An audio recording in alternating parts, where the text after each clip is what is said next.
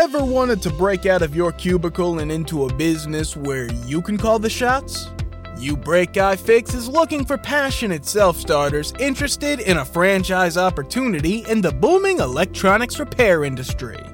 At uBreakiFix, we help reconnect people to the devices that they rely on so that they can get back to what matters most. This is a big responsibility, and from the moment you join our family, our franchisees are provided with the resources and support to bring affordable and convenient electronics repair to your community. Did we mention that with amazing partners like Samsung and Google, uBreakiFix franchisees also have access to the highest quality parts and personalized training out there, as well as specialized tools? It's true. And it's also easy to visit ubreakifix.com forward slash franchising and learn more about your big break at your very own You Break iFix. Buying a home can feel like navigating uncharted waters. Redfin agents can help. They'll answer your questions with honest advice so you know exactly what you're getting into. They'll also help you tour as many homes as you want and show you what it takes to make a winning offer. With a Redfin agent on your side, you can sail straight to your dream home. Local expertise from Redfin. That's real estate done right. Tour subject to property and agent availability. Virginia Office Falls Church, VA. 844-759-7732. Welcome to the Fantasy Golf Degenerates Podcast.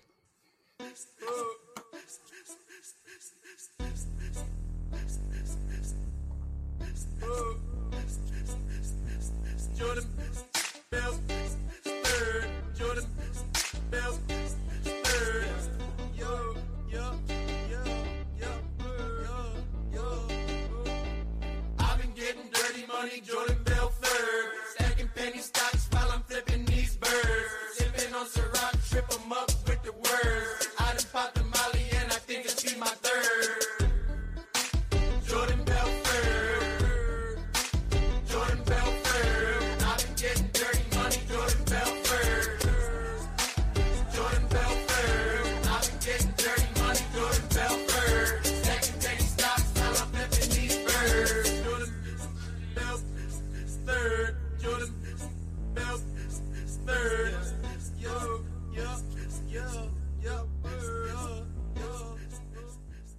is going on, Degen Nation? Kenny Kim here, bringing you another Fantasy Golf Degenerates podcast this week for the Northern Trust Open. The playoffs are here, baby. Can't wait.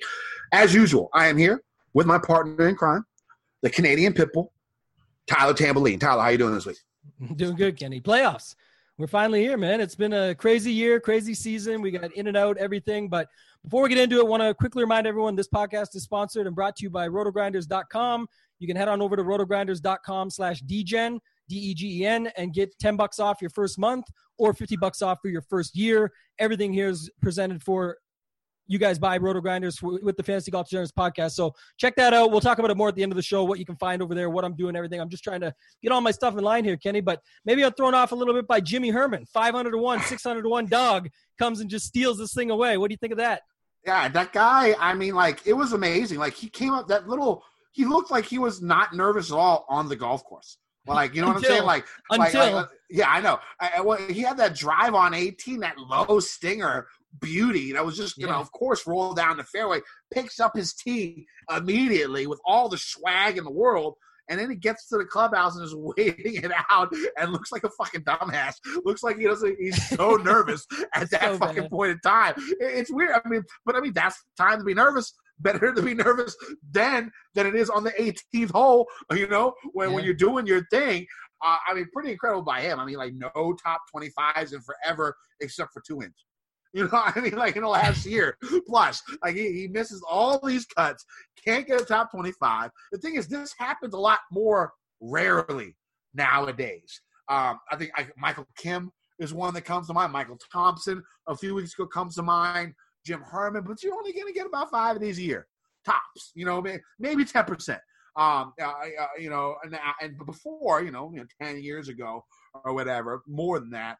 Um, you know, you saw this, I'd say a little bit more often where these guys just come out of nowhere. I mean, you saw John Daly win uh, a major at like what, as the ninth alternate and stuff like that. I mean, I think it shows because the talent level is so high nowadays, it's a lot harder for for I think these guys like a Jim Herman, like a Michael Thompson, like a Mike Kim, you know, to go in there and, and do their thing. I mean, I know Sun Kang won, but he was like top 100 in the world at that time. And there are different different guys, but I mean, like to be like four, five hundred to one, three hundred to one and above, or something like that. It, it's not doesn't happen that often, you know. And that's why I bet a little bit shorter odds. But I mean, what what a tournament by him. Billy Ho sort of blew it, sort of blew it. Uh, at the end, Sung uh, Siwoo definitely blew it. What he did on five and six really put him back, and like it really sucked because at that point in time, I was like 45th, 40th in a GPP, and then you know it just I dropped like 250th after those two holes, you know, because of him. Uh, I got back up a little bit, but I still didn't even crack the top 100 in that. So I was hoping for a Sunday sweat, and that didn't happen. Uh, Webb did his thing again, and I mean, I, I think it doesn't matter what Webb's ownership is at the window. You just got to play him. Uh, I you know I think you just have to play him third place. I think top five in DraftKings points. I mean I think it paid off. Um, what did you think of the tournament? It was good. I mean, the you know a lot of a lot of jokes go around. But the Jim, Jim Herman is a must bet at five hundred to one because he'll definitely make you profit. He wins at least once every you know two three years, and that's not enough events. So you got to put a, a dollar on him every time. You can get profitable with Jim Herman, man. It's just never ending. Uh, you know, like you said, he had the what was it, like the thirty four foot back to your apex height stinger that he Ah, that he shot so out there. That dude. That that shot was was so crazy. sick, bro. like you said, no nerves. Yeah. Close it down. Had his khakis on, the pleats, everything was good to go. So I mean, Jimmy Herman winning is always going to be a joke. I, I thought it was hilarious.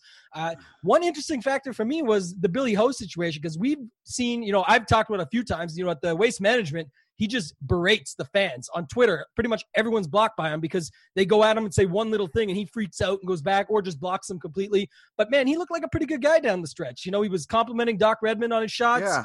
like it seemed very you know very legit like it was it was meaningful it wasn't just you know half-assed or anything and then uh, at the end to come by and just say awesome job to jimmy herman like it wasn't it was didn't look fake to me so kind of good to see i mean Yeah, from, from what I've heard, a- that's normal for him. From what I've heard, that's i've heard it multiple ways exactly and then i've seen live and i just don't know why maybe he just loves that I mean, tournament I've heard for when it winning comes to the but he fans, he can be a sucks dick. with the fans When, when yeah, it, that's when the fans, thinking he can be a dick. But like when it comes to people he's playing with, I've heard he's very, very respectful. Uh, I've Yeah. heard that before, and it's nice to see. You know, we don't see him too much, but he's not near the top of the leaderboards that often. You know, you don't get to see every hole he plays like you did this past week, and you saw it, and it was nice to see after you know a month and a half of Brooks the bully. You know what I'm saying? It was definitely a nice little change of pace where they were respecting their teammate, uh, their guys a little bit more. Now, I'm sort of on the fence on both sides of that. I don't want him to go to Brooks' length, but you know, eh, you know what Tiger did back in the day. But I, I think it was just nice to see after what Brooks did, had Brooks Yeah, has we've done. this stuff in the past with like Rory and talking about the fist bumps up ahead, and that really gets him motivated. Because come on, we're here to win a tournament. Like everyone turns it on and off, it seems. But I, I did like that, and I know why he was choking. You know, Jimmy Herman was choking on the bottle cap because when you see Billy Ho work that five minute process over top of every putt, like how does he miss that putt? Uh, It's like Seventeen, he Keegan missed one. Yeah, Yeah, eighteen. it's like he, worse. Just crazy, man. Like it's, it's like on. the way he the way his feet shuffle. It's like Keegan Bradley is setting up for an approach shot, except he doesn't have putts. But the thing is, he's a great hilarious. putter, and Keegan's Yeah. a great ball striker. You know, what I mean, so so I guess it works for them. Uh, you know, it just looks fucking funny. Uh, you know, it looks and, like and it takes forever. Like I thought he's drained it for sure, but uh, Uh, other than that, I mean, I thought it was a great week. Redman up there was awesome to see, sort of a conviction play that we were on. It was a it was a close week for me. I had a couple ins and outs. I started the, the week really hot uh, on on Thursday, but then just sort of fizzled out. And then obviously, you know, my two two of my favorite plays last week were Moore and Glover, and them not making the cut. One bogeyed, one double bogeyed, both on 18 to miss the cut. I mean, that's pretty much as bad as you can run in that spot, and, and it hurt a lot of people, and I know it. So see what people do with them this week, and we'll get into it. But yeah, like you mentioned, the Siwoo Kim thing hurt a little just because I was rooting for the guy. You know, it's nice to see him when he's playing well and he's up there. And it reminded me of kind of like uh, Benny On, where you you know Siwoo. Remember Benny On when Snedeker won that year, and he had that one bad drive near the end and kind of blew it. The reason it made me think of it is because Siwoo was dialed in. If you were looking at the stats for Showdown and all weekend long, it was just a weekend that you just thought was going to be his. He had everything under control. He was, uh, I think, second tee to green and then first in every other major stat as far as uh, ball striking goes going into Sunday. And I thought, like, yeah, he could lose it here, but I also think he could close it out. He's just dialed in. That the day he had the hole in one, and then the, the second one almost Brian Harmaned it to like 18 inches. He was really dialed in for the week, man. I thought it was going to go his way. Uh, didn't work out, but it was good to see still him up there. And then some of the other guys, Varner, you know, we'll talk about him this week going through the mix. ZJ, a lot of guys getting back into it. And then, of course, our boy, the other villain, uh, Patrick Reed, he was right up in the mix as well. Kenny had a good Sunday, too.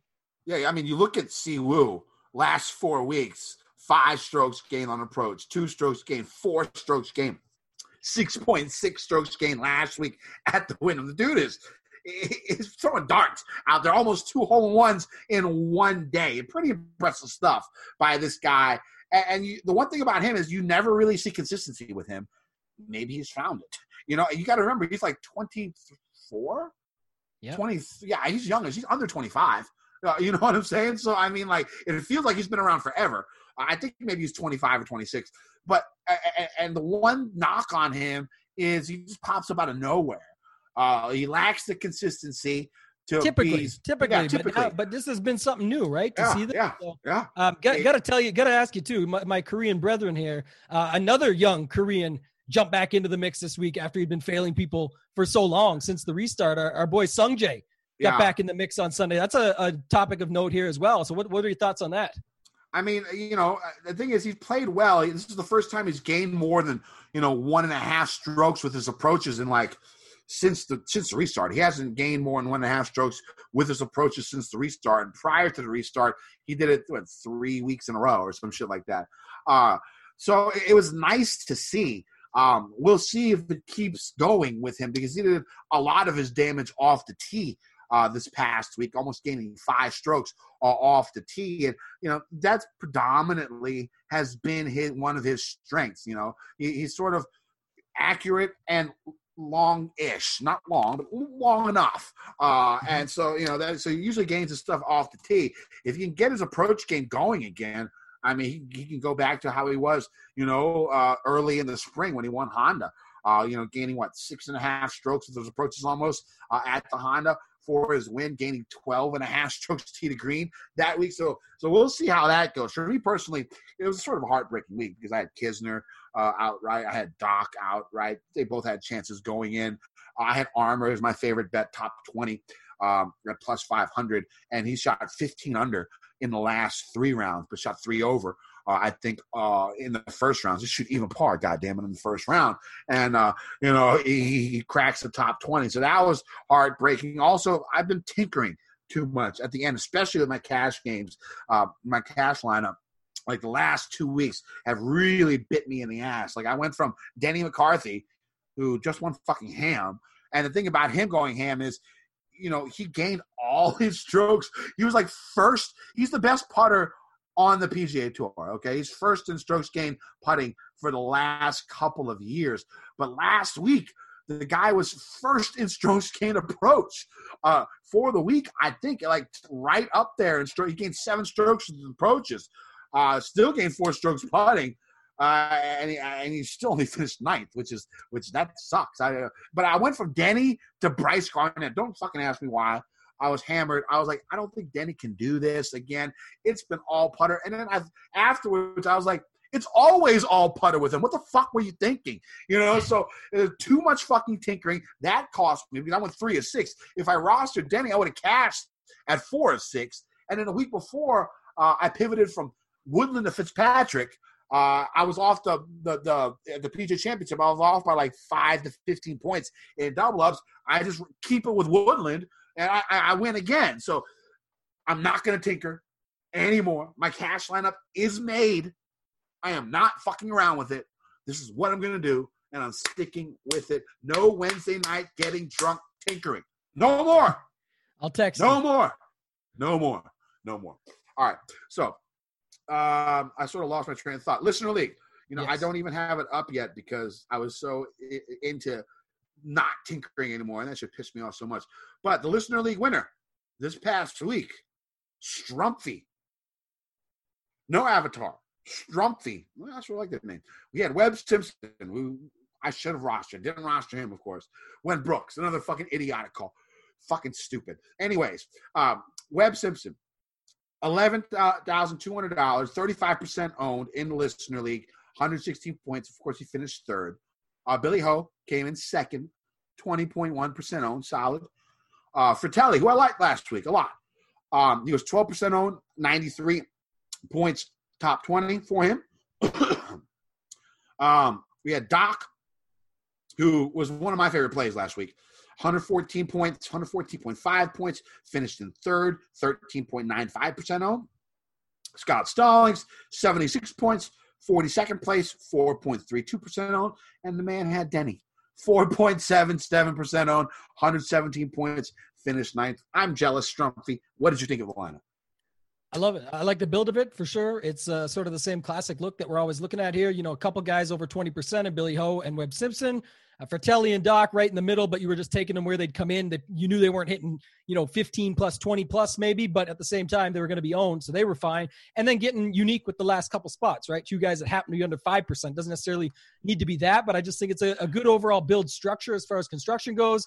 The lineups are interesting. I do a, a show on RotoGrinders each week on Monday where I look at the reviews, and Webb, surprisingly as good as he did, actually wasn't necessary at the top. And just using Strumpy's lineup for a second, you drop 500 bucks down to Reed, who's only about 10 DK points less than Webb, would give him 500 bucks more to Stallings to get up to Harold Varner and and add like 35 points to the lineup and, and blow it even further out. So uh, excellent lineup, but it was just funny. It was just crazy to see, I guess, when you think about Webb and how well he did and how he just destroys this place and the ownership and everything that goes with it, and you could still get there with some other builds. Without so, him, yeah. Mm-hmm. Yeah, it's just one of those things, right? When you got a birdie fest like this and it's kind of anything goes, lot, lots can happen. So I think that was, uh, you know, again, an, another thing to notice and point out. But overall, very strong build, excellent build. We, we got Strumpy. I got him set up on his one month free RotoGrinders. He's in our listener league finale, and I do have some news on that, Kenny. So I'll drop it here now. Um, it's going to be at the U.S. Open. We've done some discussion. Basically, for those of you that don't know, it's everyone that's joined our listener league all year long and won it all those winners are going to be combined into like a final, almost like a live final, where we're going to have a certain amount of prizes up top. Still finalizing on what those will be, but they'll be good. And what's going to happen is you're going to play down. What we're going to decide based on how many people end up being in it, but we're going to run it. I don't have the exact number in front of me for the U.S. Open. Every tournament up until then, each week, you will still qualify to get into that. You'll still get your free month of RotoGrinders up till then, but we'll see what those prizes will be. We'll let you guys know, but I did want to give you that news now so you know what to expect. For those of you that have been fortunate enough to win it in the past or want to win it going forward, the league came out a little bit late last week. Unfortunately, Kenny and I don't have full control over that. DraftKings gets the league approved it's all guaranteed and everything for that reason. So they took a little bit of a hit on it, which we want to say we're sorry for, but we tried, right? So they're they're good about it this week. They're gonna get it out to me right away, and you guys should see it, and, and it should already come out well before you're listening to this. So appreciate all the support and look forward for that going forward. And get in on the listener league, leave a five star rating, and write a review. Do all that shit. You will help us the fuck out. I'll tell you that right now. All right, so let's get to this week. Uh, TPC Boston uh, you know, which hosted the Deutsche Bank and Dell Technology Championship from 2003 to 2018, is an Arnold Palmer course that was redesigned by Gil Hanse in 2007 and is situated in Norton, Massachusetts. It is uh, the top 125 in a FedEx Cup. I'm pretty sure it's still top 65 and ties for the cut. So I'm not 100% sure, but I'm pretty sure because only the top 70 make it to next week's BMW. And I think they're just going to keep it with the point system and keep it with top 65 and ties. If that's wrong, I'll make sure I let everyone know on my Twitter page at KendoVT. Now, the 7,300 plus yard par 71 course has three par fives and four par threes.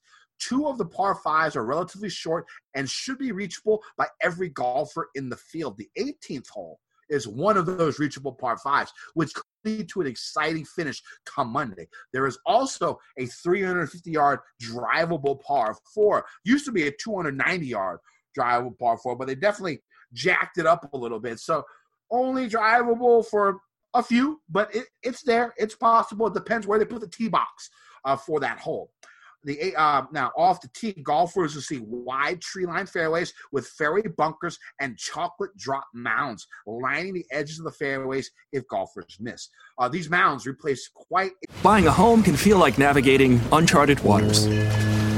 Redfin agents can help. They'll answer your questions with honest advice so you know exactly what you're getting into.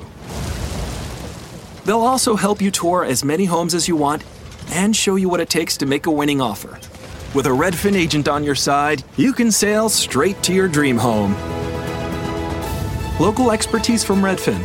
That's real estate done right. Tour subject to property and agent availability. Virginia Office Falls Church, VA 844 759 7732. a few fairway bunkers and are bulging around mounds with extra tall grass on them. These these mounds were added by Gil Hanse, and though they don't look that menacing off the tee, you know they could be some trouble if golfers uh, if the golfers put their balls in them. That sounded really funny. The rough around the fairway could get to as high as you know three inches or so, uh, but it's not crazy thick uh, like last week. It wasn't the rough wasn't that tall, but it was a lot thicker than I remember it from before. I, maybe because of all the wet weather or something, but you probably won't have to worry about that, that this week because it's been pretty fucking dry in the Boston area here recently. Uh, now, with these possible dry conditions, um, you know, it is possible that holding these greens out of the rough could be a bit more difficult, but with so many golfers bombing it off the tee, many will have short iron in hand on approaches. The fairways are easy to hit, uh, 66% uh, for you know for from like 2003 to 2018. But if golfers miss wildly, they will have to deal with trees and waist high fescue on some misses. On approach shots, golfers will see average sized bent grass greens with plenty of bunkers and water on a few holes. Some of the greens will be elevated, and they should play fairly firm and fast, you know, weather dependent, with a Stimpmeter rating of around 12. Some greens are multi-tiered with a good amount of slope, but the majority of the greens will be fairly flat with just a little bit of undulation. They are the greens are easy to hit. As 66% of approaches find the putting surface. Uh, the course definitely played harder, you know, from like 2016 to 2018 um, due to the windy, dry conditions. But the winning score has been as high as minus 22 in the past. Remember, uh, they did not play here last year. So if you're looking at course history, start you know go from 2018 and before.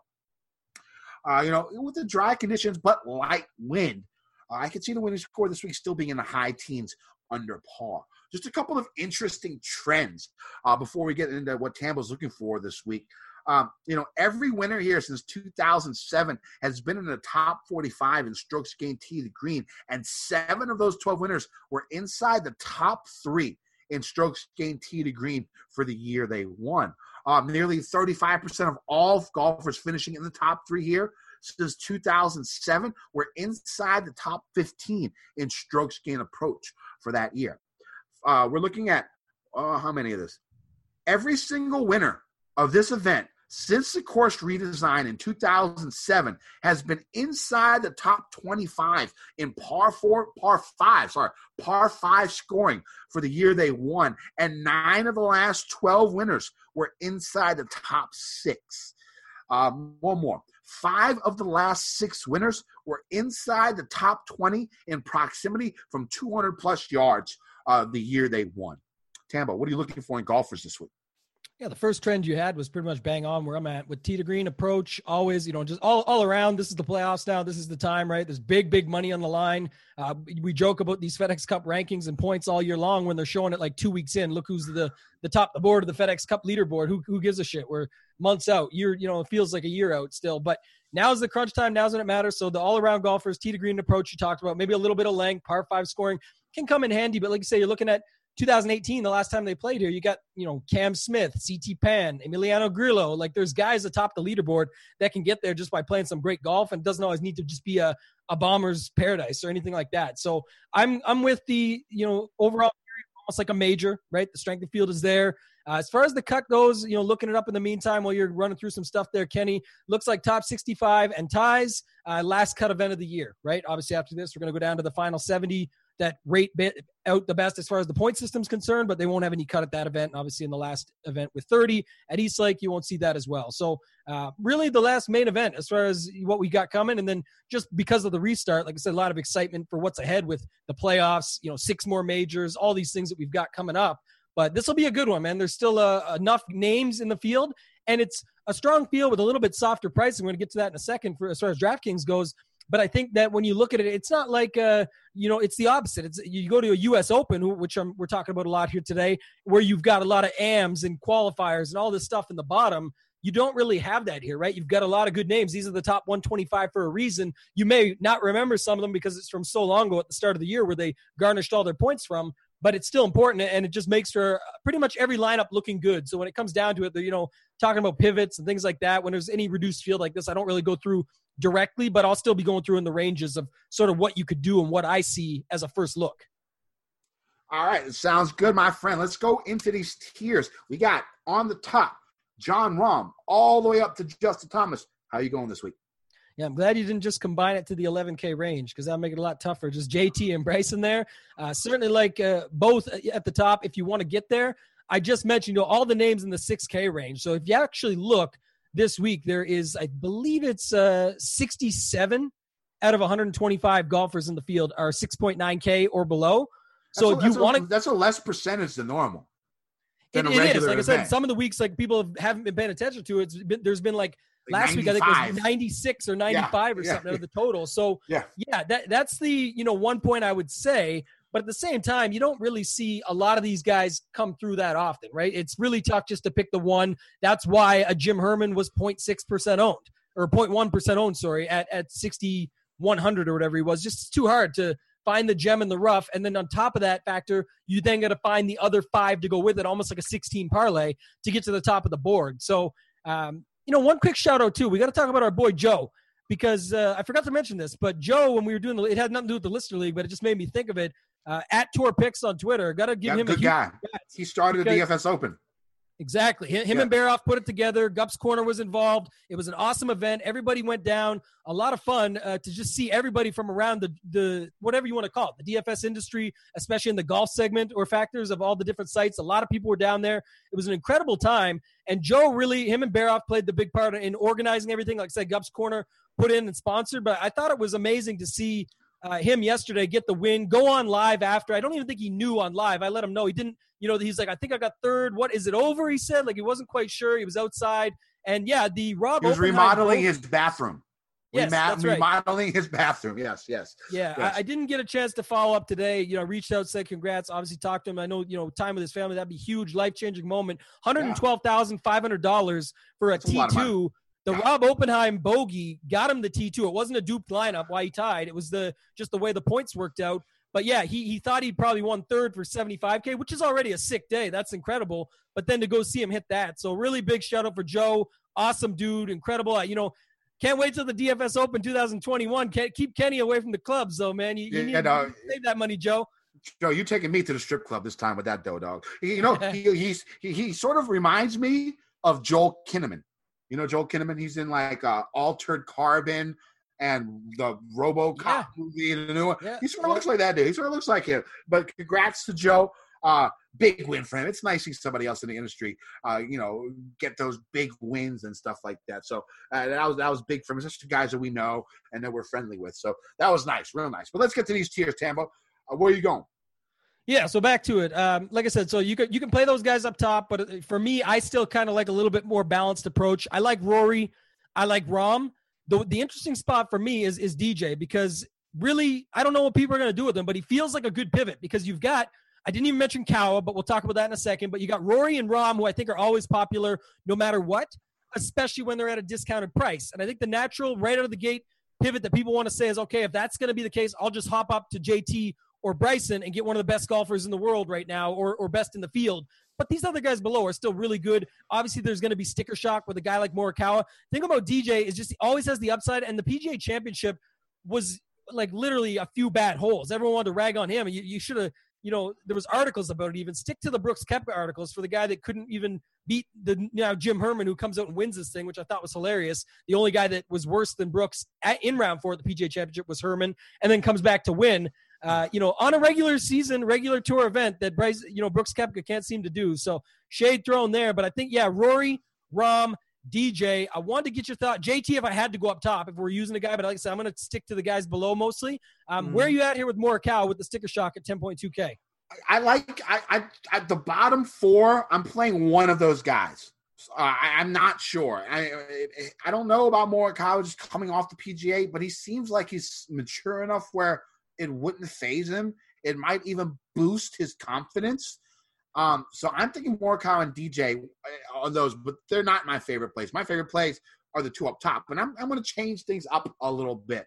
Uh, my first cash game cornerstone, I've been doing this here recently, uh, is Bryson DeChambeau um, you know, just his length, you know, the reachable par four, the three par fives that he's going to play and have eight iron into, you know, if he hits the fairway. He's going to have eight iron seven iron, maybe even you know I- it depends how much roll he can get. He could have wedge into some of these into these par fives, and there's twelve of them. You know, it's a par seventy one.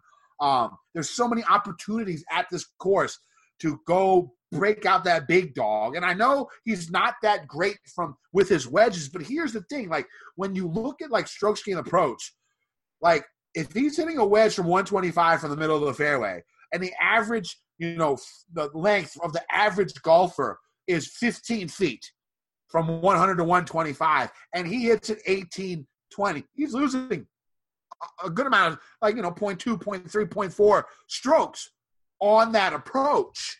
And the thing is he's such a good putter that i mean i'd rather him hit a you know an 18 foot putt than benny on a 13 foot putt a 12 foot putt you know what i'm saying even though it's five foot difference and he's losing probably almost a stroke with his approaches to benny on that wedge shot so I, you know, so you got to be careful when you look at those strokes gained approaches. Yes, he hasn't been that great with his approaches. Yes, that's true. But you know, with his wedges, his misses are maybe five feet worse, six feet worse than the average golfer. But he's such a good putter that he could drain those putts more frequently than you know a shitty putter could drain something from 13 feet. So that I, you know, and his length is there. Par five scoring is there, really good. There's four par fours from 450 to 500 yards, really, really strong there. He's okay. Here's the thing about his par four scoring. There's 11 par fours here in his last 36 rounds. Okay, this is probably uh, from the restart, right around from the restart. He's first in par four efficiency from 400 to 450. Third in par four efficiency from 450 to 500 yards. Okay, so there's eight par fours in that range. Then you throw in the three par fives, which he's going to have an advantage, and you throw in the the the uh, the, the drivable par four. He's like number one stat wise on like 12 holes. You know what I'm saying? So Yeah. I'm, I'm, and the thing is, why I'm going him in cash. Like I've been struggling in cash. There's no doubt. I've been using my la- my cash lineups, my cash game cornerstones. It's been a struggle, and I think a lot of that has to do with it's been so difficult to get six to six through in cash. I think in seven of the nine events with a cut this season, um, I, it's been less than six percent in double ups. Less than six percent. It's been extremely difficult, and and I think PGA DFSers have gotten better too. So you're competing against a higher level of competition, and it's harder to get six to six. So upside, I think, has become a little bit more important. You need people, especially in the higher price ranges, that you think can win. In the 9K range, the high, the higher 8K range, you know, the 10K range that you think will win. Okay, and, and then once you get to like the 7K range and the 6K range, okay, well then maybe you go a little bit safer with with, with some with some cut makers. But those, so that's the way I'm going to go about cash from now on with this top 65, at least for a little while, unless I keep fucking up and then I don't know what the fuck I'm to do. Uh, but last week I went three, I went three or four last week. Uh, you know, for the PGA, I think I went four or four. Um, the week before was a WGC event. I went four or four, but like everyone finished in the top 15. So it's not been that bad, but I have been rostering higher price golfers. And last week I didn't go into the 10K range. It's like the first time in the last in in, in, in the last couple of weeks. I went with Justin Rose, which I don't know what the fuck he did last week. But you know, that bit me. Everybody else made the cut. It was great. Kisner finished third. I had that upside. So this is what I'm gonna do now. And that's why I like Bryson so much. And that's why I'm gonna go with Bryson as my first cash game cornerstone. JT's my GPP play. He's the guy I'm gonna play up top. And so you guys know I'll be lighter on Bryson because he's in cash, my cash lineup. I'll be heavy on Justin Thomas in GPPs. Uh, Tambo, take us to this 9K range, unless you want to talk about what I just talked about, since it was a big rant. It was a good rant. I think it's important. We're gonna we're like I said, there's uh, you know 67 guys at the bottom, but I don't have very many to talk about. Maybe five to ten. So uh, we could spend some time. I just my only word. You almost sold me on Bryson right there. It was a good rant. It, it was solid. The the thing I have a problem with is like what you described as the reason why, and I'm not saying this completely. Everyone take this out of context, but you described like the same reason why I shouldn't why I shouldn't have faded him at the Rocket Mortgage, right? There's just too much upside. There's too much ability. The course suits him. Everything's all there. Blah blah blah blah blah. It all made sense, right? You got all these opportunities to score. He's too won here. That- He's He one won, he here. won it last time out, 2018. he Yep, won. He was won, won three events out of five back Mhm. then. He won back to back. This was started the run.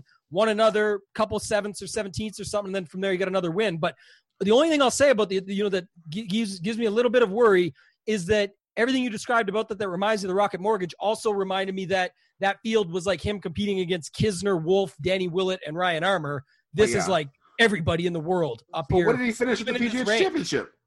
He finished what third, Fourth, yeah, I mean, yeah. that's one of the better fields we see every year. Uh, only, you know, he beat 152 other golfers that week. You know, and he was 10-3 at that event. I remember it perfectly. I'm saying, but a 9K, 8.6K guy, DJ and Morikawa passed him. He still True. was required for the lineup. I did the work. I'm saying, but my point is also nobody in that range showed up. So that's it's shitty. It's the way it goes, and that's the luck involved in it. And you got to stick by your ground. So I'm with you. Uh, like I said, you pretty much uh, almost sold me, but that's the only thing that still leaves me wondering. And I like JT. Um, the one thing I was going to say to round out that range, the only reason I brought up the cow thing to begin with was I will watch ownership this week for sure. When you've got a little bit smaller field, I, I watch it every week, but I'm saying it's not always what everybody thinks. There's ways you can construct your lineup to not even have to worry about it at all if you're building correctly. I mean, it's not a guy can win that's 50% owned, even if he is. Webb was involved last week heavily at 36%. You could still get him in there and make it happen. My point was more he wasn't necessary completely for the you know the main lineups that were winning GPPs that I dissected today. But to end rant on this range, I would just say that if Cowa really is going to come in at like five to 10% because nobody wants him, uh, keep in mind to your point, Kenny, you know the maturity level. Forget that. Talk about facts. Almost won the Schwab, won against JT at the workday, won the PGA. This guy can continue to go. It's it's already been shown. Talk about guys that can go on runs like Bryson. It looks like Kawa can do the same. He has done the same, which includes a major at a very young age. So if he's going to be something stupid like five to ten percent owned, I'm certainly going to pay up for probability at 10.2k. Uh, taking it into the 9k range, it's, a, it's you know the wider range. X right down to Reed. Uh, definitely going back to X. I don't want to keep ranting on this range, but the one thing I'll note, so we don't have to go back into it, is just a couple weeks ago at the PGA, X was 10K, everyone on him. Morikawa was 8.6, everyone was also on him. But I was like, why wouldn't you get that 1,400 bucks in your lineup and just use Morikawa? Now the reversal of the pricing being $500 cheaper for Schauffele is, is a huge swing from 10K versus 8,600 to completely the other way by 500 bucks, right? So uh, I'll still play X at that drop price. I think he's still a great golfer. I think him and Rahm being right there is interesting. You could even start some Rahm X and skip that entire range at the top. Webb continuously seems in these stronger fields to be, you know, underrated. I know that there's other guys that are way better than him above, but he's done a lot in the last year and a half, two years that we've been following, watching along, seeing it. So still don't mind that. Cantlay, man, this guy drives me up the wall. I want to get your take on him because I, I keep getting burned by skipping Jason Day like I just did again, which I'm not on. I, I don't really want to keep chasing him and see if he continues to top 10. Uh, and Cantlay, I've been playing at 10-1 and 9.7, and now he's down to 9.2, but he never does anything. And, and it's just the fact that he's got a little Right. bit. Buying a home can feel like navigating uncharted waters. Redfin agents can help. They'll answer your questions with honest advice so you know exactly what you're getting into. They'll also help you tour as many homes as you want and show you what it takes to make a winning offer. With a Redfin agent on your side, you can sail straight to your dream home. Local expertise from Redfin. That's real estate done right. Tour subject to property and agent availability. Virginia Office Falls Church, VA 844 759 7732. Your AC works overtime all summer, so be sure to replace your old air filters with new Filtry air filters. They recommend updating HVAC filters at least every three months all year round. So order your Filtry air filters today at Filtry.com. Let's clear the air. Uh, It's yeah, like, I why mean, are we still playing this guy? I know he's the world's best ball striker. You look at stats, look at tee to green, and not the world's best. I shouldn't say that. We know JT and and Ken, and Cow are up there, but I'm saying Cantlay's a great ball striker, but the trend is not there. It seems to me like it's an extremely long term play, meaning the long term results are leading to still wanting to play him. And I just don't know what he's done lately. So I'll let you talk about that uh, after my final play, which is my favorite play in this range, 9,000 straight. I'm sticking with the villain. So I mentioned him earlier, Patrick Reed. Probably going to be popular. Good reason. Obviously, has course history. If you factor in all the you know, last three times alone that he's played this event, he's done pretty solid. Uh, and then you know he's kind of like a I don't know. The only thing that worries me is he a more expensive Billy Horschel because it comes down to you know getting hot at the right time, getting in this event. We are going to talk about Billy Ho later. Uh, and then lastly, the reason I really like Reed is because last week the T9 or whatever it was he ended up finishing was solid, but he actually really was missing one piece of his game, which was around the re- around the green game. And you mentioned at the top, not as important here, but even if it is, that is his bread and butter normally, right? The around the green game is what saved him at Augusta, at the places where he has his biggest wins. typically that's what comes through for him, and then he can make putts. So I think uh, he's by far my favorite in this range at 9K straight. What are your thoughts on Cantlay and the rest of this range? Well, you look at Cantlay's ownership uh, in the last few events. He was 24% owned at the PGA, finished 43rd. He was 28.7% at Memorial, finished 32nd. Now, he did finish seventh at the workday, and he was almost 30% on there as well. I, I, I think this week is the week where you can get him cheap. Well, I'm not cheap, but like lower ownership. And Bent is his best putting surface. But the thing is, the dude's been putting really well. The thing about him is the dude is the ball striking wise. You're right. I don't think he's lost strokes and approaches uh, since last year's Northern Trust. you know what I'm saying? Like, Here we go. Add that to the fire as the yeah, reason not yeah. to play him. he, he hasn't lost strokes. Uh, it's a dumb course, but he hasn't lost strokes, and that was so like he's lost strokes with his approaches once in like the last 15, Minus- minus 0.3. 16 Yeah, minus 0.3 at the Northern Trust, and then the last time he, the time before he missed was minus 0.1 at the 2019 RBC Heritage. It's been almost two years since he lost more than 0.3 strokes. And he's finishing third. He's finishing third and twelfth at those events with yeah, that happening. And, yeah, and I don't, what I don't understand is like he's so frustrating. I have no idea what to do with him because you, you look at that approach game, and the thing is, his off the tee game is just as strong. In that same amount of time since the RBC Heritage, he's only lost strokes with his approaches th- uh, with his off the tee three times. Like Yeah. this guy should win way more often than he does, and it's not like he's been putting bad. Like you know, he, he's gained strokes putting in four of his last five events. Uh, what seven of his last ten? Uh, I, I don't know what to make of this guy. I'm probably going to pay play him. Bent is his best putting surface, so uh, I'm probably going to play Cantlay. I love Jason Day. Uh, I know you don't, No. but the guy you got to remember this guy was a former number one player in the world. This guy was one of the best, uh, and it looks like he's back. Uh, and I make that joke every single week. It's probably old by now, but you know he's quote unquote back. Uh, and you you know you always have to worry uh, about that aspect. But look, he gained in only four straight top sevens, gaining strokes with approaches in the last five straight. He hasn't gained strokes in approaches in five straight. I'm, I'm keep scrolling since 2017. Since, since, since, since the two, you know, right before the two, the 2017 FedEx Cup play, three years he hasn't done this. Now he's got it back. The iron game looks dialed in. You know his ass can put his ass off. You know, so I, I'm in. I'm in on Jason Day. He had a week off. Hopefully, time to recover, and he doesn't bend over to pick his ball up anymore. I'm in on Jason Day, um, and I like Patrick Reed as well. Uh, again, this time of the year uh, with him. So, so I'm a fan. The guy, you know, good little comeback on the weekend this past week. Really good on par fives. Uh, even though he's not the longest hitter, he's not short. Uh, he's inside the top 50% in this field in driving distance, but he's really good on par fours too. And there's 11 of those this week. Let's move to this 8K range. I'll go ahead and start. And I'm going with my second cash game cornerstone. And oh, I'm going to take a deep breath on this one. It's going to be Tony Finau at $8,800. Um, I think his length is going to be very, very big. Uh, I, I am rostering a lot of bombers uh, this week. I think the way the course is laid out, yes, uh, especially since it's a drier conditions, there could be a little bit more rollout.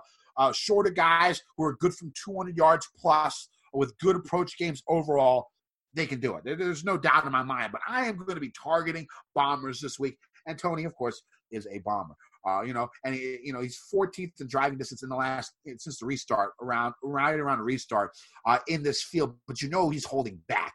Uh, he, he got that little extra gear uh, that now he puts out there. I think that could be useful as long as he keeps it under control. Always a birdie machine. Uh, and, and really, you know, so I, I'm in on, on Mr. Finau, who has, I think, uh, I think he's got like three top tens in his last five events or something like that. Yeah, three top eights in his last four events. So you know he's trending upwards. Now, do I think he can win? No, but I think he can top three. That, that's enough upside for me at eighty-eight hundred dollars. Uh, you know, that's enough upside for me at eighty-eight hundred dollars. And two of his wins came in, or two of his top tens came in really strong fields: the PGA Championship and the Memorial. Uh, other guys I do like in this range. Um, I'm going to be playing Berger uh, again. Another guy I just can't get off of. The guy's been playing just too fucking good. Like, Rounds in the uh, 60s, man. Rounds in the up? 60s. Rounds in the 60s. Yeah, just every week. I, every Always. round, week round after round after round in the '60s, there's cranking out what one, two, three, four, five, six, seven, eight, seven of his last eight events, top 13, and the 13th was the PGA Championship. A tough field, you know what I'm saying? I- I- And, I, I like the way he's playing. He, he's I'm going to ride, try and ride that momentum a little bit. Um, other guys, I don't like the bottom half of this range too much. Uh, so I'll be playing probably. What are you doing with Tiger? I'm gonna play him. I think so too. I think I am too. Him, him, and Justin Thomas were at with uh, Winged Foot today. Exactly. Little hop, skimming a jump away from TPC Boston, getting a little warm up in. It's all Um, narrative, right? But but I'll tell you what. Here's the extra. Because you, don't play enough. For, you don't play enough to have any stats or anything to do. it. It's No, got to be narrative narrative. with Tiger. here's here's you know? the ultimate narrative, and it's the Tiger. We always talk about Tiger and pants off and how excited people get. Tiger was pants on all business today, and normally when he's been playing lately in charity events and things like that, he's been rocking the shorts. He was there. He- he had JT pants on. The shorts. You're right. He had pants on. He's serious about this shit, man. He's getting down to business, and he may not win this week or anything. He's you know eighty seven hundred bucks. So you, know, well, I'll get to my stuff in a second, but that's definitely part of it. And you just said it, and that's why I'm on it. You know, just the the pricing's there that he doesn't have to win it, but he is going to be trying to heat up at this time. Yeah, yeah. I mean, I, I might play a little. uh I might throw a little Paul Casey. Uh, Paul Casey or Decky. I'm gonna play one of those two. I haven't decided which one. Um, I think I'm leaning Decky just because he's so much better of a par five scorer, and the trends just show that you you need that par five scoring here uh, to do well. Uh, so I think I might go Decky as well. And I I don't know if I'm going to play very much in this bottom range. Maybe Scheffler, but I doubt it.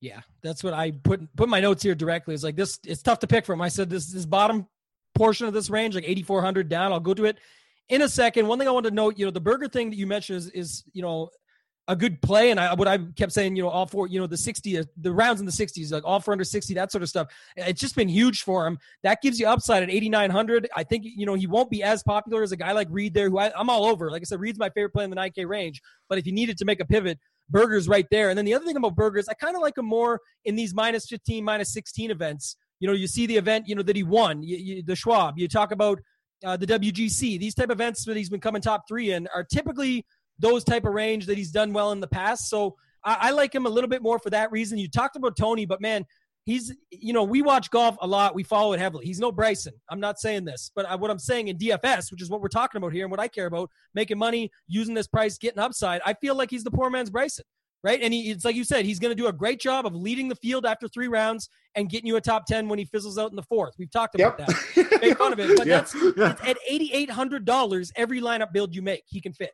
So Yeah. he's not, you know, you're not starting your lineups with Tony Finau. That's not what I'm saying. But it, just using it as an example, he does have that extra gear. He's got the all around game. He's done well in, in strong fields. He wants to make a run. There's a lot less pressure on certain guys this year. He always probably has pressure and headsets where that's coming in. And we didn't even talk about at the top. One thing, Kenny, do you think the leaderboards are fucking with these guys? Because Rory McIlroy mentioned something interesting last time I heard him in an interview. I think it was after the PGA Champ talking about how you know he maybe just doesn't have it anymore. He joked, right? He's obviously got it. It's Rory McIlroy, but he said he finds himself without the fans looking at the leaderboards a lot more. And what sparked that in my head is that he's right, right? The no no cheers, no roars, no crowds, no nothing to go off of. Meaning you do have to look at the leaderboards more. And for someone like him who's chasing something or feels like he always has to have it, a guy like Finau who's trying to close, Rickie in a major, all these certain instances right now that we're going through and seeing, it feels like that would mess with you, right? Look at the leaderboard a lot more because now it's going to put a little bit more pressure on you down the stretch. What do you it's very that? possible that Rory is affected by the less fans than most, just because you know he's made that comment before about playing with Tiger and how it takes a, a couple strokes off of this game because of the fans around there. I mm-hmm. also think, and on the other side of the spectrum for him, I think that he feeds off that crowd. You know, I he's a so. very he's a very popular player, probably one of the most popular players on tour, and he feeds off that energy. You know what I'm saying? Like, and, and he doesn't have that energy. It doesn't seem like he has that spark uh, since the restart happened. And I think a lot of that has to do with the lack of fans. He doesn't get, he doesn't ride that momentum. I mean, you saw him at the at the Ryder Cup going fucking ham. You know what I'm saying? He he doesn't show that emotion that much, but I think he relies on the crowd a lot. And I think I think that could be one of a struggle toll narrative. I'm just taking a guess here, but I mean, It just feels that way, right? it Like, we're- feels we're that way to back me. From a break, and, and I just think about other guys. Like we talked about Berger a minute ago. Uh, you know, there's other guys. You know, Adam Scott, uh, Billy Horschel, Patrick Reed, guys that just don't seem to. Not that they're not fan favorites or like their fans. I'm just saying they don't seem to give a shit about having no fans. They're just there to do their job, play golf, and win. And I feel like that's what Finau does for three days, and then maybe it's just the Sunday jitters. And also, he's got a different track record following him around, right? All these top tens and not closing. It's no different than Rickie in a major. That's why I use that because it is a very similar instance where you'll notice that. Another thing that stands out, and we'll get to some of the names as we go through here. Let, let me get through the names. I'll bring this up after, but it's a good point actually that uh, I heard two weeks ago or something like that. But Hideki, I'm on. We talked about Tiger already. Not big on Casey chasing that. I don't really care. Uh, I do like Adam Scott a lot. I, I think this is a good spot. He's played here a few times, done all right, and and on top of that, just the ball striking ability, all around golfer. We were kind of worried. Most people were at PGA because it was such a long layoff. He showed up. He's got it still. Uh, He's I got think this is a time- broomstick. He's rocking the broomstick. He's rocking everything, man. He's rocking outfits that are from you know 1976. he's, he's got it all. But game wise, I like him. Price wise, I like him. You know, Fleetwood may get popular because he did well for people at the PGA Championship. I'm not as in love with him. Hovland got a little bit of mojo back, um, you know, but not as much as some of the others. Like not like how Sungjae got his back. But I do think Hovland's still going to be in the mix. I, I like him.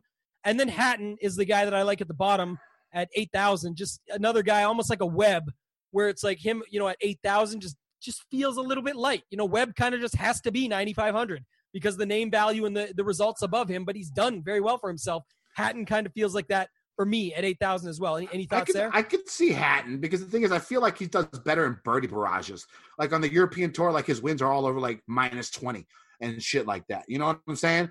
So, so this could be. This is definitely usually a birdie barrage uh, here. Now we'll see how dry the course is and you know how firm these greens are. Of course, it's Monday, so you know you check on the Golf Channel or all social media or whatever to figure that out. But you know, I I I, I sort of like that because I think no one's going to be on. I'm thinking six seven percent. Yeah, You know what I'm saying? I'm, saying a little bit of the opposite, though. I, I like them less at something that's. I mean, European events or whatever. I'm not discounting them completely out of this world, but I'm just saying I like him better at an event like I like Berger at, like minus 15. This event has been like minus 15, minus 16, like the last four times. And yeah, it gets, yeah, because it's been it's been it scores more than that, then so be it. But I, I like that. I like a track that's harder, and I like his all-around game for that. So that's why I'm going with him. Not because I think he's going to just birdie out, but I just think for eight thousand, it just feels a little light. Uh, but that brings up an interesting point in the next range. I'll, I'll let you kick off the seventy nine hundred dollar range, but there is a guy there uh, at seventy nine hundred that's finally down to the price that he probably should be. Yeah, uh, Rickie. Yeah, I'm not Yeah. playing him. I'm not playing. Okay, but uh, I like uh, Billy Horschel's my third cash game cornerstone uh, this week. Um, you know, it's his time of the year. He's probably the one non-bomber I'm going to have in my cash game cornerstones this week, but he's not like ridiculously short. He's still in the top half, I would say, right around the top half of this field in driving distance. Really good on longer par fours, uh, pretty good on par fives, pretty good. Uh, and the thing is, like, since the restart, he's seventh in birdies or better game. Not since the restart, but the last 36 holes, 36 rounds he's played. He's seventh in birdies or better game. A lot of it has to do with his putting, but overall, he's always a good putter.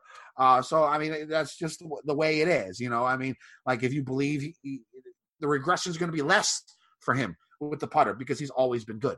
Uh, so, so I like Billy Cutmaker. Uh, I think he has a pretty good track record here. Uh, again, playoff Billy. So I, I like Horschel. And my final cash game cornerstone is going to be Woodland at 7,800. Long enough.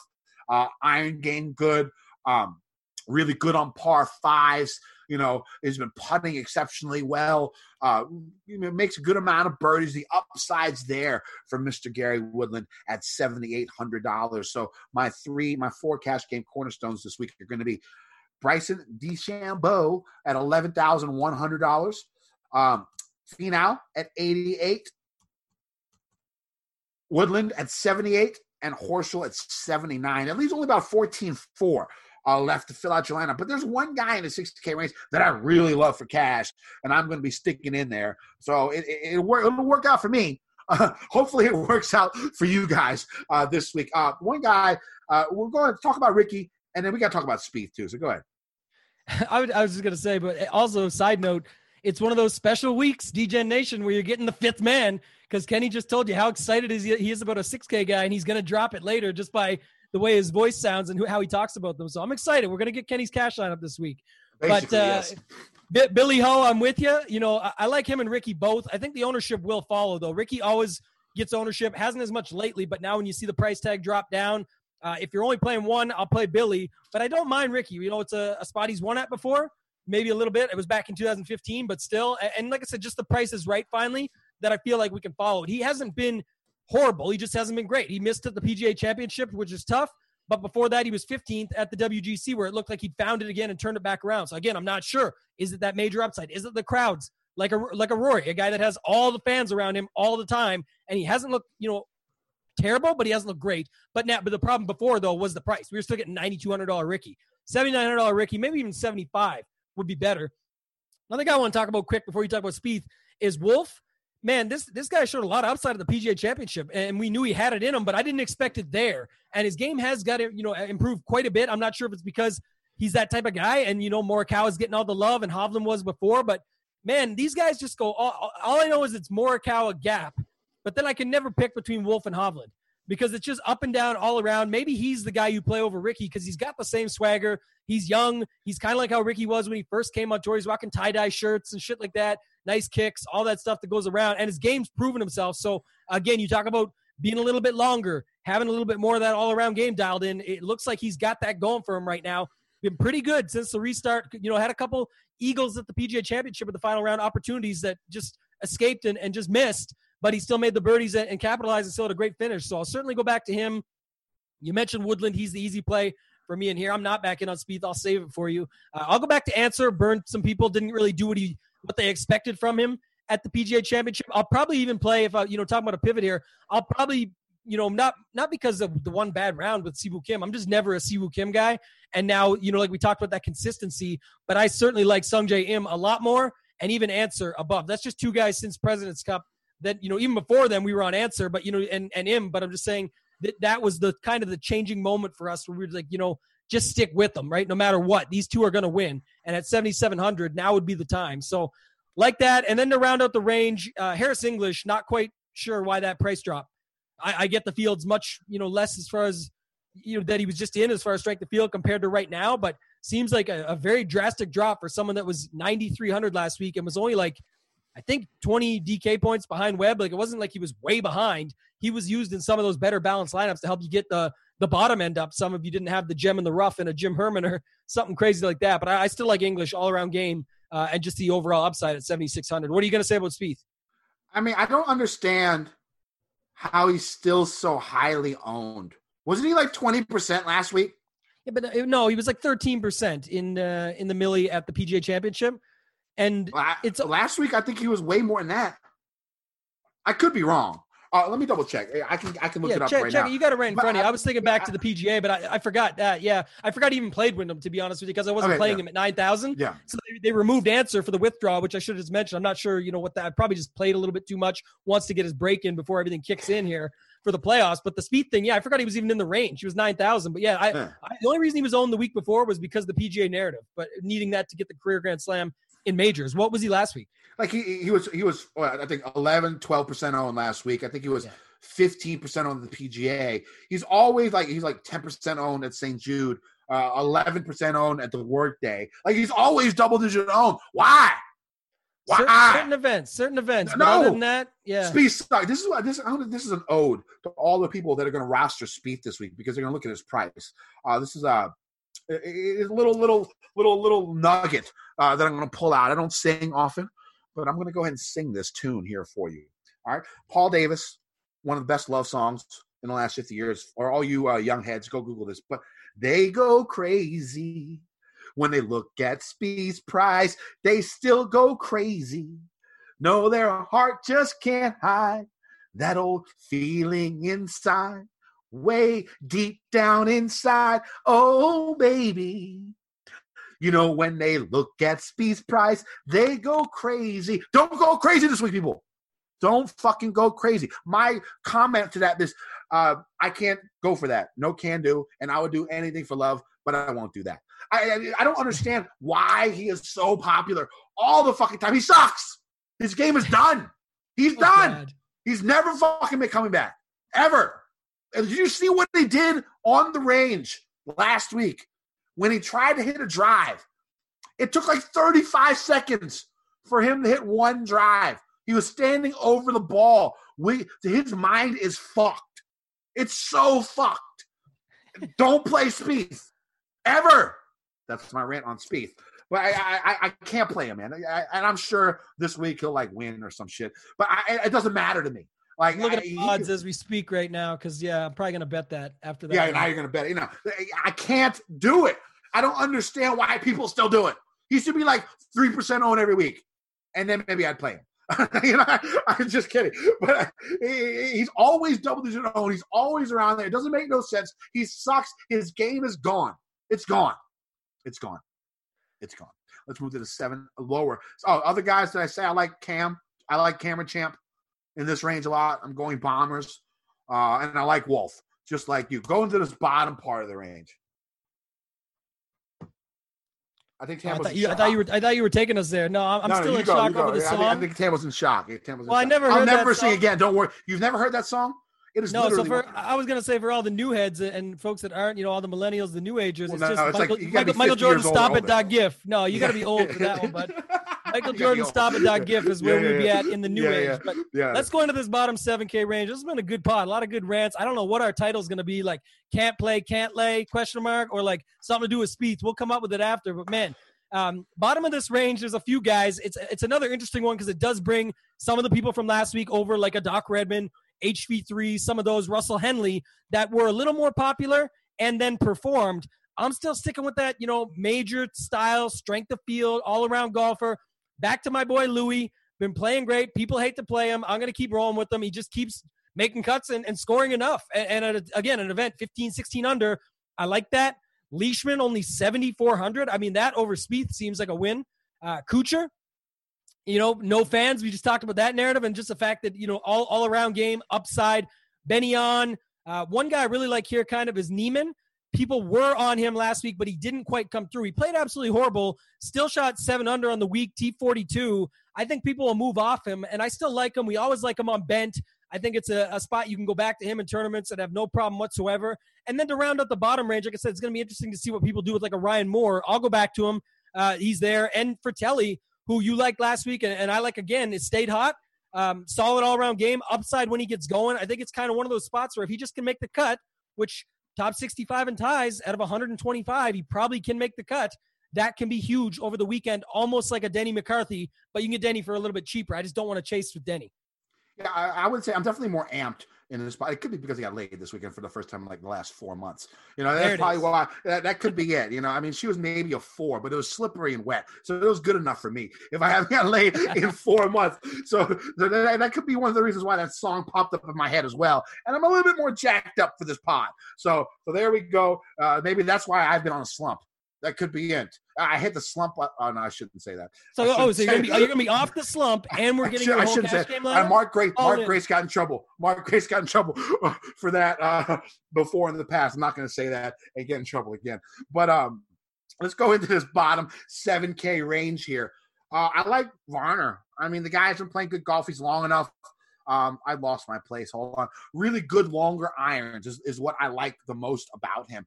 Uh, there's going to be a lot of shots. I'd say about four to six shots a day. Three of the par threes are over 200 yards. So you- you're going to have those long uh, par, you know, 200 plus yard par threes, really good on par fours. Tee to green has been exceptional since the restart. So I like uh, HV3 down in this range. Um, other guys I do like uh, Henley approach games has been really good. His putter actually showed a little bit of life last week. I mean, this guy's putter he used to be one of the best putters in the game like eight nine years ago. I don't know what the fuck happened. Uh, but I mean, that shit's been way off. Those are just a couple of guys I like. I'll probably play a little Frittelli uh, down here as well. All right, 6K range. Who you got? One, one quick note I mentioned earlier, so I don't want to leave the point hanging, but I said it was actually Feinberg, uh, Almond Mayo, who talked about this, and it, it really did. It's popped up quite a bit, to be honest. And so I think it's interesting here because we're going to talk about a guy in the 6K range. Shout out Brad Messersmith. You know where I'm going. Spoiler alert. But Yep. um, what Jeff talked about, I thought it was a really great point. You know, shout out to him. It's always good listening to those guys and hearing their perspective on it and stuff. Uh, You know, he talked about this the fan back to the fans thing actually, where the local aspect not being as big of a deal, right? You don't got to get the tickets for guys. You don't got to get all your fans, family, everyone around you pressure. And you look last week at like Harold Varner, Doc Redman, two guys from the you know sort of that region that that came through. You look at um, the PGA Championship, the guys you know up there. What was like Cam Champ and uh, and Morikawa, guys are just playing through it, not worried about it. It's just not even on their mind, and they're just, they're just doing their thing. And I think down here in the 6K range, you know, Keegan Bradley gets made fun of a lot, but the course, everything, all sets up for him. Now you get a chance for him to come out here at 6,600. I, I certainly am going to play some of Keegan Bradley amongst others down here. I think at the top. Uh, do you want to talk about that first? What, what are your thoughts on that? I mean, I'm playing Keegan. Like I said, the guy, ball striker extraordinaire, and I do agree with that. I mean, he doesn't have to worry about all the obligations. That's another great thing about Bryson this week. You know, he's actually the former champ at this course, and Reed has all those obligations this week as the defending champion of the Northern Trust Open. So, uh, yeah, I, I can totally see that. Yeah, I do. I do like that. Um, and then the other thing is, you know, at the top here, a couple other guys.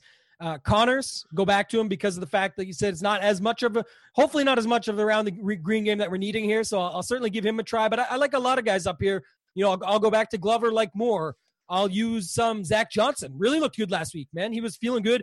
Another thing that was noted last week on the broadcast and the interviews afterwards was Varner mentioned it, and then Zach Johnson talked about some stuff, but um, just around less worry this year with the job security, right? Obviously, you just want to make sure you get in the playoffs. That's one thing. But like a guy like Varner, who was already in, and the job security that's beyond this, for them, it's like, look how good he played last week, even on Sunday. Like it was a fine round on Sunday. Just didn't, you know, round out what he start the way he started.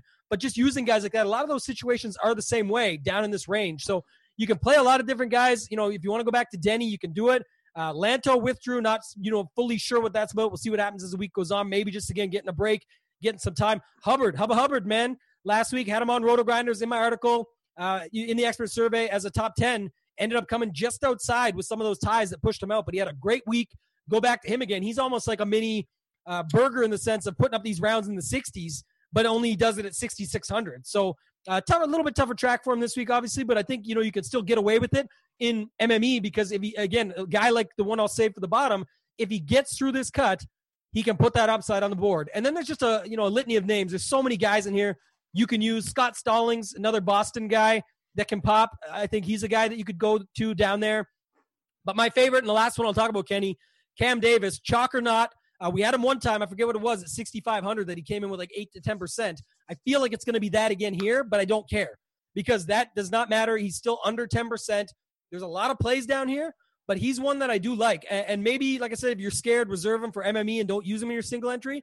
But I think at 6,300, he's one of the better guys when it comes to making cuts or just missing on the number, which again, that'll happen. Not what I'm looking for, nor are you, of course. But if it happens, it happens. But at least he was there and had a chance to get through. But when he gets through, if you think last week, I think he started double bogey, double bogey, and then bounced back with like an eagle, three birdies, came out the next day hot with another birdie or two, ends up making the cut in round two, eh, you know, having a good round two, and then just destroys over the weekend as far as points. So almost like DJ at 9,000 at the PGA Championship not comparing golfers at all, talking about price versus value for DFS, Cam Davis comes through for me in that at 6,300. And I don't care if he's 8 to 10% owned. That's fine. I'll still play him. My favorite play in this range is Brendan Steele at uh at third at sixty eight hundred dollars. You know, again, one of the best in the field since the restart in two hundred plus. Really good on long par fours. There's four of them. Um, long enough, you know, top third in this field uh, in driving distance. Uh, good on par fours. You know, iron game has been really, really good. And if you look at his results, he's had like four or five top 15 since the beginning of the year. That's like 12, 13 events. You know, he has a bunch of his cuts. Um, but I mean, I think he's shown the consistency in the last month, uh, gaining three strokes on approaches, five strokes on approaches, two strokes on approaches, three and a half at the PGA. He's got 22nd at the PGA, 13th at the Memorial. Strong field. The Travelers was a strong field. He was in sixth. Honda, strong field. He was in fourth. Um, I, I like this guy a lot this week. Uh, he's my favorite play in this 6K range by a lot. There'll probably be a bet on him uh, this week. We'll see how that goes. I like Sam Burns up top. I think his length can be useful. I think his birdie prowess can be useful, and I think his par five scoring can be useful this week. Patrick Rodgers, another guy down here that I do like, longer off the tee, good putter. Uh, I don't think I don't know how highly he'll be on, but really good on par fours.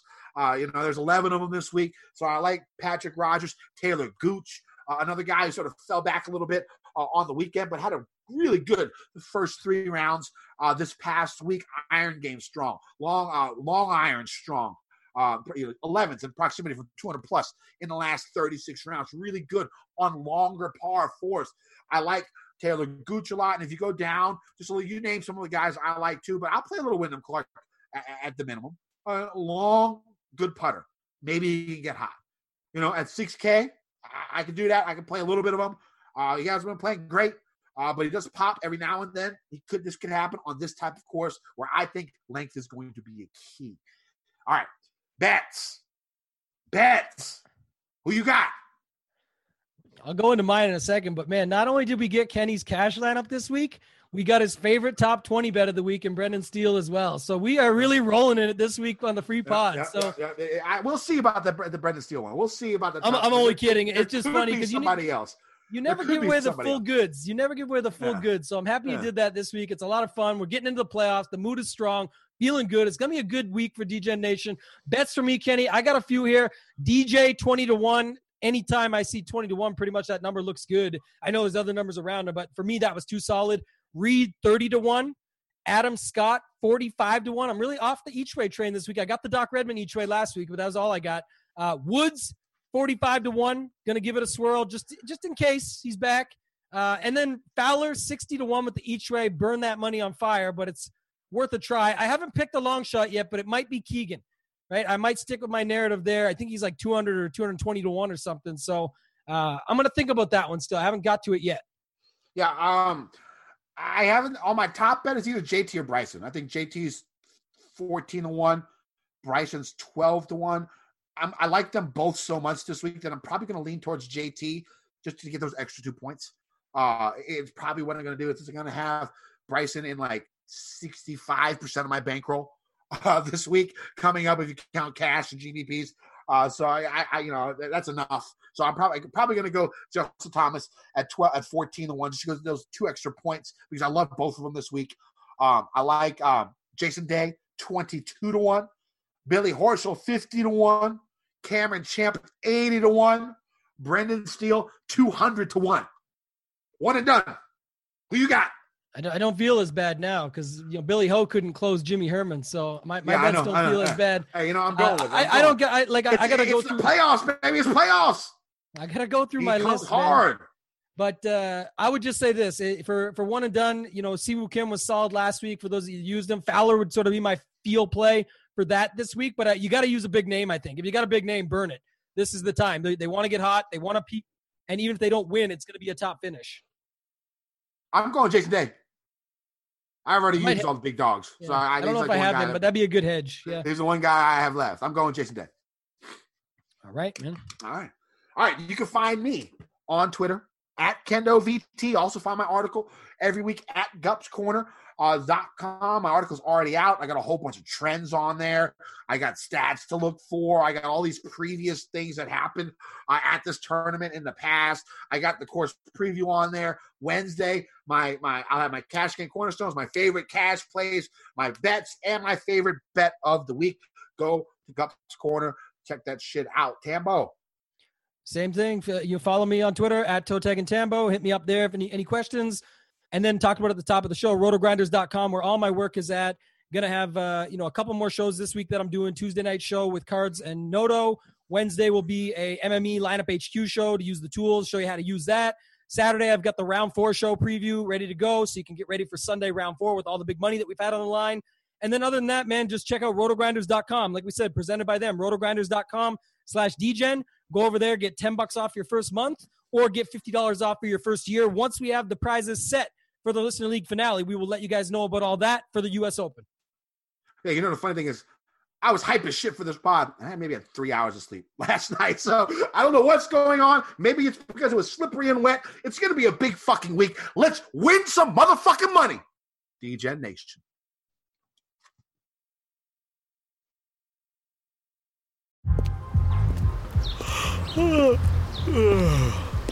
The only thing better than grinding all night for your side hustle is your roommate picking you up with Mickey D's breakfast.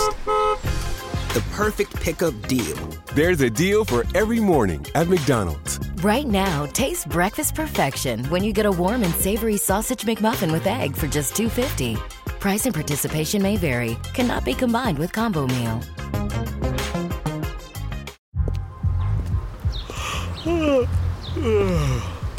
The only thing better than grinding all night for your side hustle is your roommate picking you up with Mickey D's breakfast. The perfect pickup deal. There's a deal for every morning at McDonald's. Right now, taste breakfast perfection when you get a warm and savory sausage McMuffin with egg for just $2.50. Price and participation may vary. Cannot be combined with combo meal. Spring is in the air at Littleton Coin Company, and we want to help you brighten your collection.